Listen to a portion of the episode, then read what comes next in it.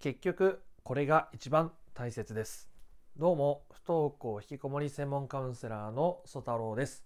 今回の配信テーマは不登校引きこもりで悩む親御さんが結局一番大切にすべきことについてお伝えしていきたいと思います。お子さんの不登校で悩んでいるなんとか部屋から出てきてほしいとか YouTube を手放してもうちょっと外の世界に目を向けてほしいとか進路とか先のこともあるし何か動き出してほしいなと思う時結局もうね本当にこれが大切です。でこれを大切にしないまま不登校引きこもりの解決っていうのはおそらく起きないでしょう。なんとなく家の外に出るとかなんかそういうふうな変化起きるかもしれませんが僕はそれは本質的な変化とか解決だと思っていないので、え今回話を最後まで聞いていただけると結局これが大切だしこれを大切にしないとうまくいかないってことを理解してもらえるかなと思いますので本質的に解決していきたいという人は最後まで聞いてみてください。えということで、まあ、先に結論言いますが結局一番大切なのはあなた自身です。あなた自身です。あなたがあなたを大切にしない限りお子さんの不登校引きこもりという問題は本質的には解決しません。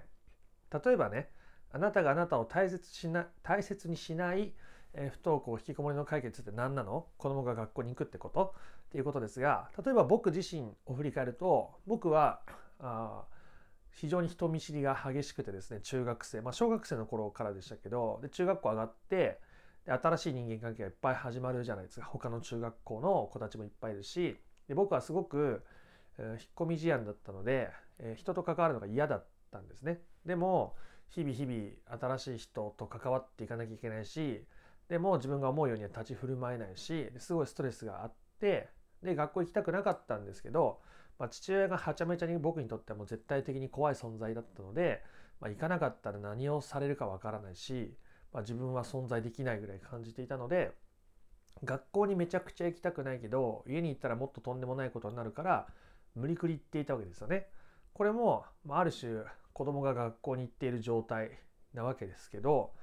これを不登校引きこもりにおける解決って呼んでいいのかっていうと僕は全然違うと思うんですね。結局僕はそこで抱えた問題を高校になっても感じたし専門学校に入った時もやっぱ最初非常に人間関係でつまずいたし結局社会人になってからもそういう周りの顔色を伺う。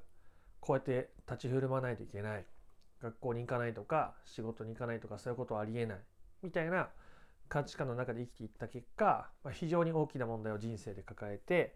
それが爆発して初めて心のことに向き合えたっていう感じなんですよね。なので本質的な解決って何だ？っていうとそれは親御さんがどういう状態でいるのかっていうことでしかないわけです。例えば子供に責任を取らせるってことはとっても大切です。えー、親が非常必要以上に子供に対して手を貸したりとか何かしてあげたりしてしまうと子供は自分で考えて行動するっていう経験ができなくなっちゃいますね。ってことは自分の価値観で物事を判断することができなくなるし学校に行く行かないの判断もそう先生に連絡するしないもそう友達に連絡するしないもそう親からいろいろ言われてからやるのと本人が自分で考えてやるのとでは全然違うんですね。本人が主体性を持って生きるとか自立して生きるって考えた時に親が常に先回りして何かしてあげないといけない状況っていうのは極めて依存的だし本人の自主性を奪っているっていうことこれは本人の、えー、責任本人が取るべき責任を親が奪っているっていうことですよね。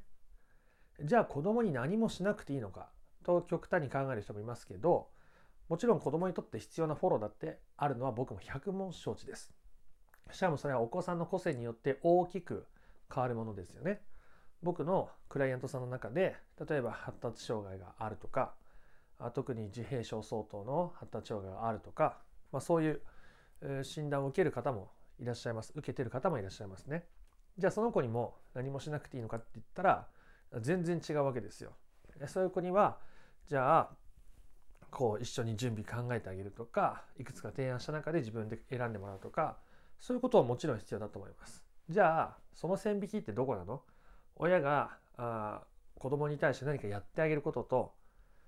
子供の要求に応えることと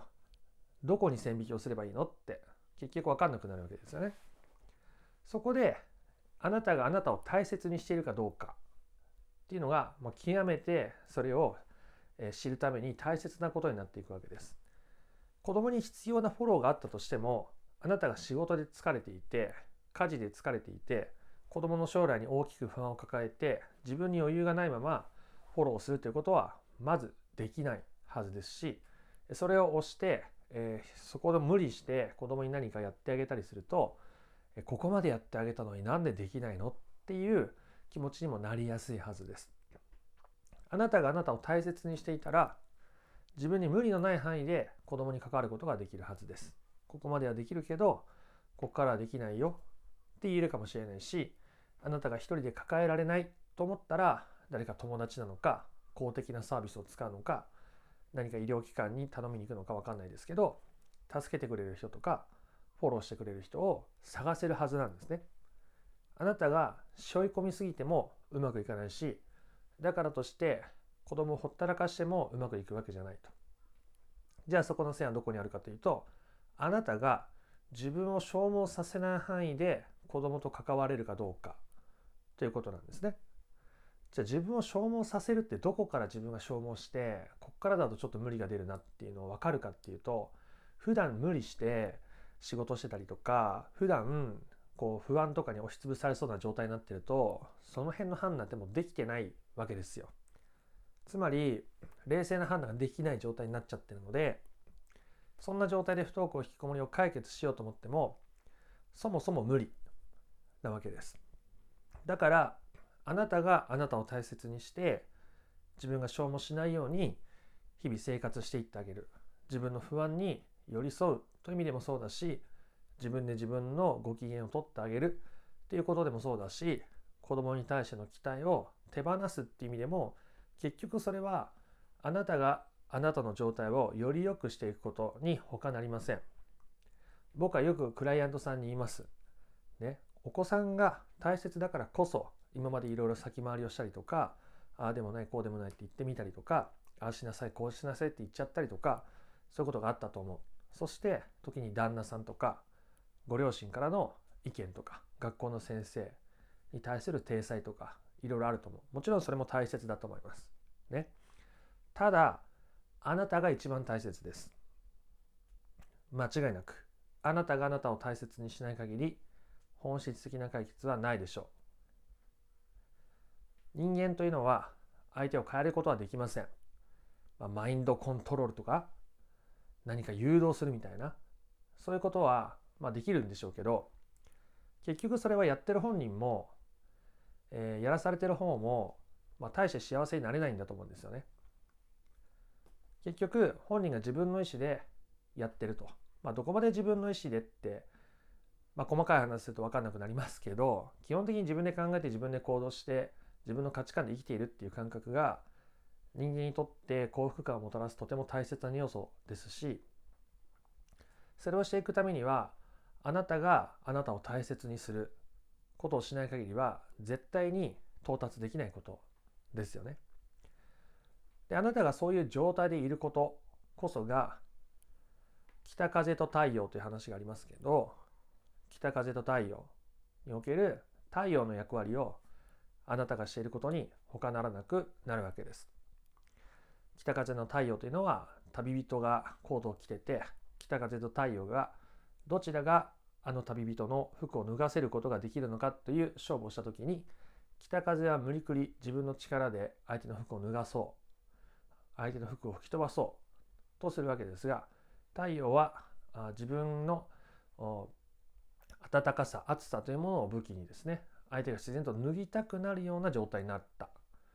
ことによって太陽は勝つわけですけどもつまり相手を変えよう。とするわけじゃなくて相手がそうしたくなってしまうような状況だけ作作る、まあ、そこまでしかできないわけです。結局相手を変えることはできないし相手にそういう希望とかこちらが思うような変容を望んでも結局うまくいかないし。じゃあせめて何ができるかといったら親自身が自分の人生を楽しむ。ことによって子供が親を通して社会とか人間関係を見た時にあきっと楽しいことがあるんじゃないかな僕には僕の道があるんじゃないかなって思えるようになっていくわけですね。これが親にできる最大の不登校引きこもりにおける解決方法です。こうやって言うと子供は結局変えられないのかって絶望する方がいますがあなたにとっての解決っていうものをちゃんと定めてそしてあなたの主観でいいです今解決何パーセントぐらいできてるかなあなたがあなたの状態を何パーセントぐらいいい状態に持っていけてるのかということを